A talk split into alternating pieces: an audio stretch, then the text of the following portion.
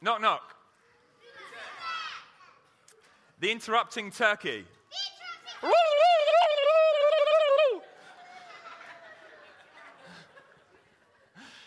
turkey. I'll get you, I'll give you a chance to get, get me back, right? So you can get me back with some very clear restrictions, okay? So if I mention either of these words, peace, hope, love, or joy, or any kind of words that kind of includes them, joyful or whatever, you get to say or shout out Jesus, okay, as I say those words. That make sense? So if I say peace, Jesus. You got it, okay. But I'm not like going to make it that easy as we go. Um, won't won't make it too easy for you.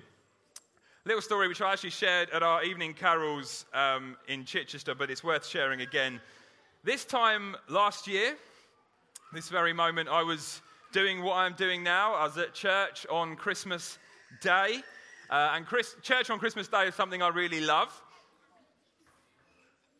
Someone, I like one like muttered effort, but I told you I wasn't going to make it easy for you. You got to be listening, haven't you, to do it? So, uh, church on Christmas Day is something I really love. Jesus! Thank you.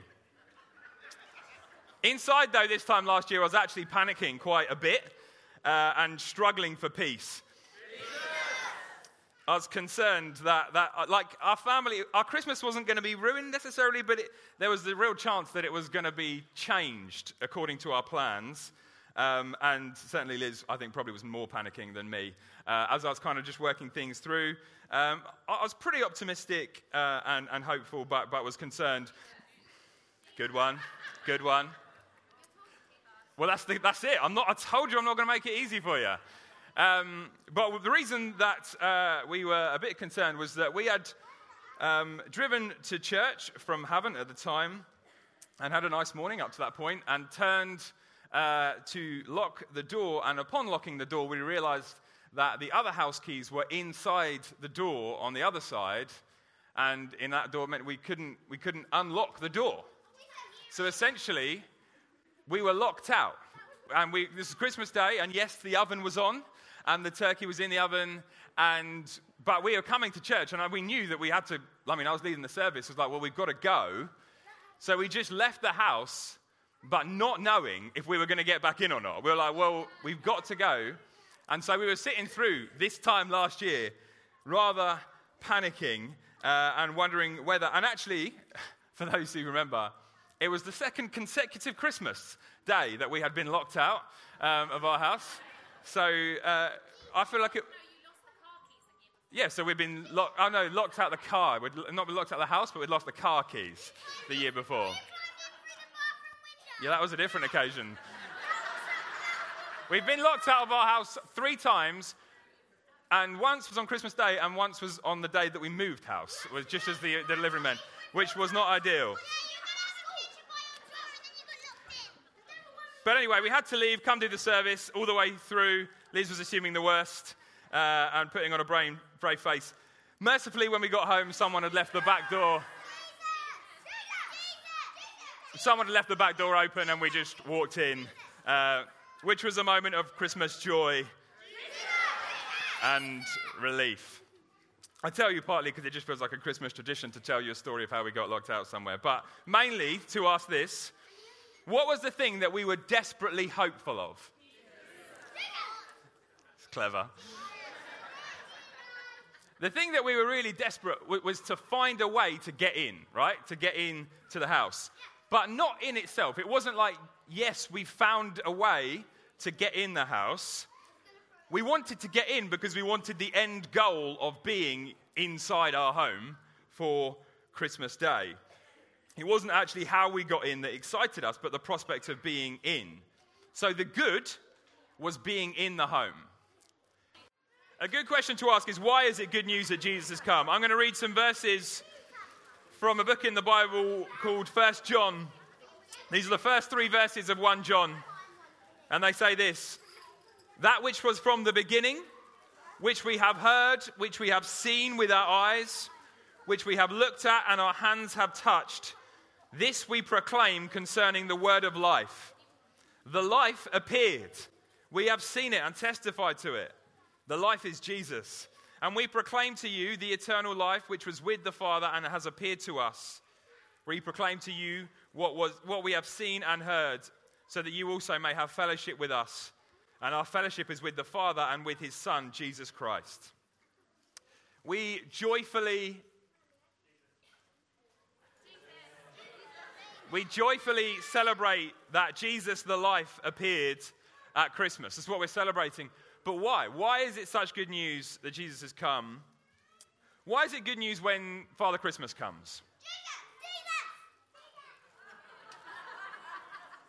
Why is it good news when Father Christmas comes? Jesus! Presents. Presents. He gives you presents. Why is it good news that you found a little token thing? You got chocolate. It was good news that we got back into our house so that we could be at home. That was the good. Jesus is not like any of them. They are good because they bring something else. They mean you get something else. It is good when Santa comes because he brings presents, but most of us would rather avoid him personally. He, I, I assume, goes to great lengths to avoid everyone else. Um, but it's good news because he brings something else. He's only good because of what he brings. These tokens are only good because they mean you get chocolate. With Jesus, it is not good news that he came... Primi- Look, it's not primarily good news because he brings something else. Certainly he does. He brings hope. He brings joy. He brings peace. And he brings love. Exactly. But it is good news that he has come ultimately and primarily because it means that he has come.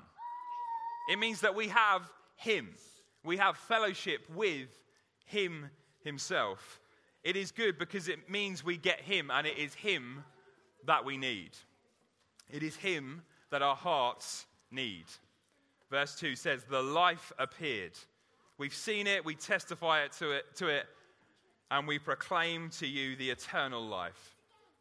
You don't come to Jesus to get something else. He is, he's not the token, right? So other religious leaders, that is. Prophets, they are like the token. They come and point the way to something else. You come to Jesus to get Jesus. He doesn't just point the way. He is the way. He doesn't just provide the life. He is the life. He is the gift. He is the presents. He is the chocolate. He is the home that we get back into. It is him. So when you think that you need X today, whatever it is, when you feel like you need this thing, remember that you don't. You need Jesus. And you have Jesus. He has come. Kids, everyone will tell you plenty of times, you will need this, you will need this today, you need to be on the latest social network, you need the latest thing. You don't, you need Jesus. And Christmas reminds us that we have him today. Not something he gives, but him. Grown-ups, same for you. Everyone will tell you, you need this. Most, you'll tell yourself, you need this, you need that. Whatever it is, you can fill in the blanks. You don't. You need Jesus. And Christmas reminds us that you have him today. Not something he gives, but him. Come to him. Come to Jesus. Not something he gives. I'll just, I'll wrap up. I'll just tell you about this guy called Sundar Singh, right? He was born a century before me. He was born in eighteen eighty-nine to a wealthy Sikh family in India. Uh, and so he's in a Sikh family. He, his mother sent him to a, a Catholic school, but then his mother died when he was quite young, and he ended up really persecuting the church, persecuting Christians, hating Christians. He, he actually tried to take his own life and had planned to throw himself on a train track, but Jesus appeared to him in a dream uh, and dramatically changed his life in that moment, and he, he went on to live his life serving lepers, serving the poor, and was totally disowned by his family, uh, was was rejected. I'll tell you about him just because I'll read this little anecdote from his life. He was once asked by a Hindu professor what it was that he had found in Christianity that he had not found in his old religion. And he said, Sundar Singh said, I have found Christ. Oh, yes, I know, said the confused professor. But what particular doctrine or principle have you found that you did not have before? The particular thing I have found, Sundar Singh replied, is Christ. It is Jesus. It's not something he gives. It is him himself. Do you want peace? Jesus. Do you want love? Jesus. You want hope? Jesus. And you want joy? Because you do. We all do. We all want and need those things. It says in the Bible, he himself is our peace. He himself is our hope. He is our joy, and he is love. That is exactly the point. It is all Jesus. Hallelujah. Amen. Christ has come to us. Let me pray. Jesus, we thank you so much that you have come to us. We thank you this morning. There's, there's stuff we don't have. There's stuff we want but don't have. But all that we need, we have in you, Jesus. Because you have come to us. Because Christ, the Messiah, has come to us. I pray and I ask, God, would you help us to treasure you above all else today?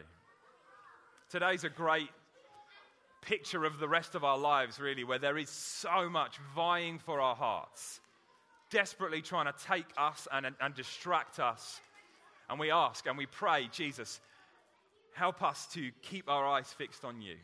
Help us to know that we have all we need in you, and that you are the greatest and the whole gift we could ever need. We love you, Jesus. Amen.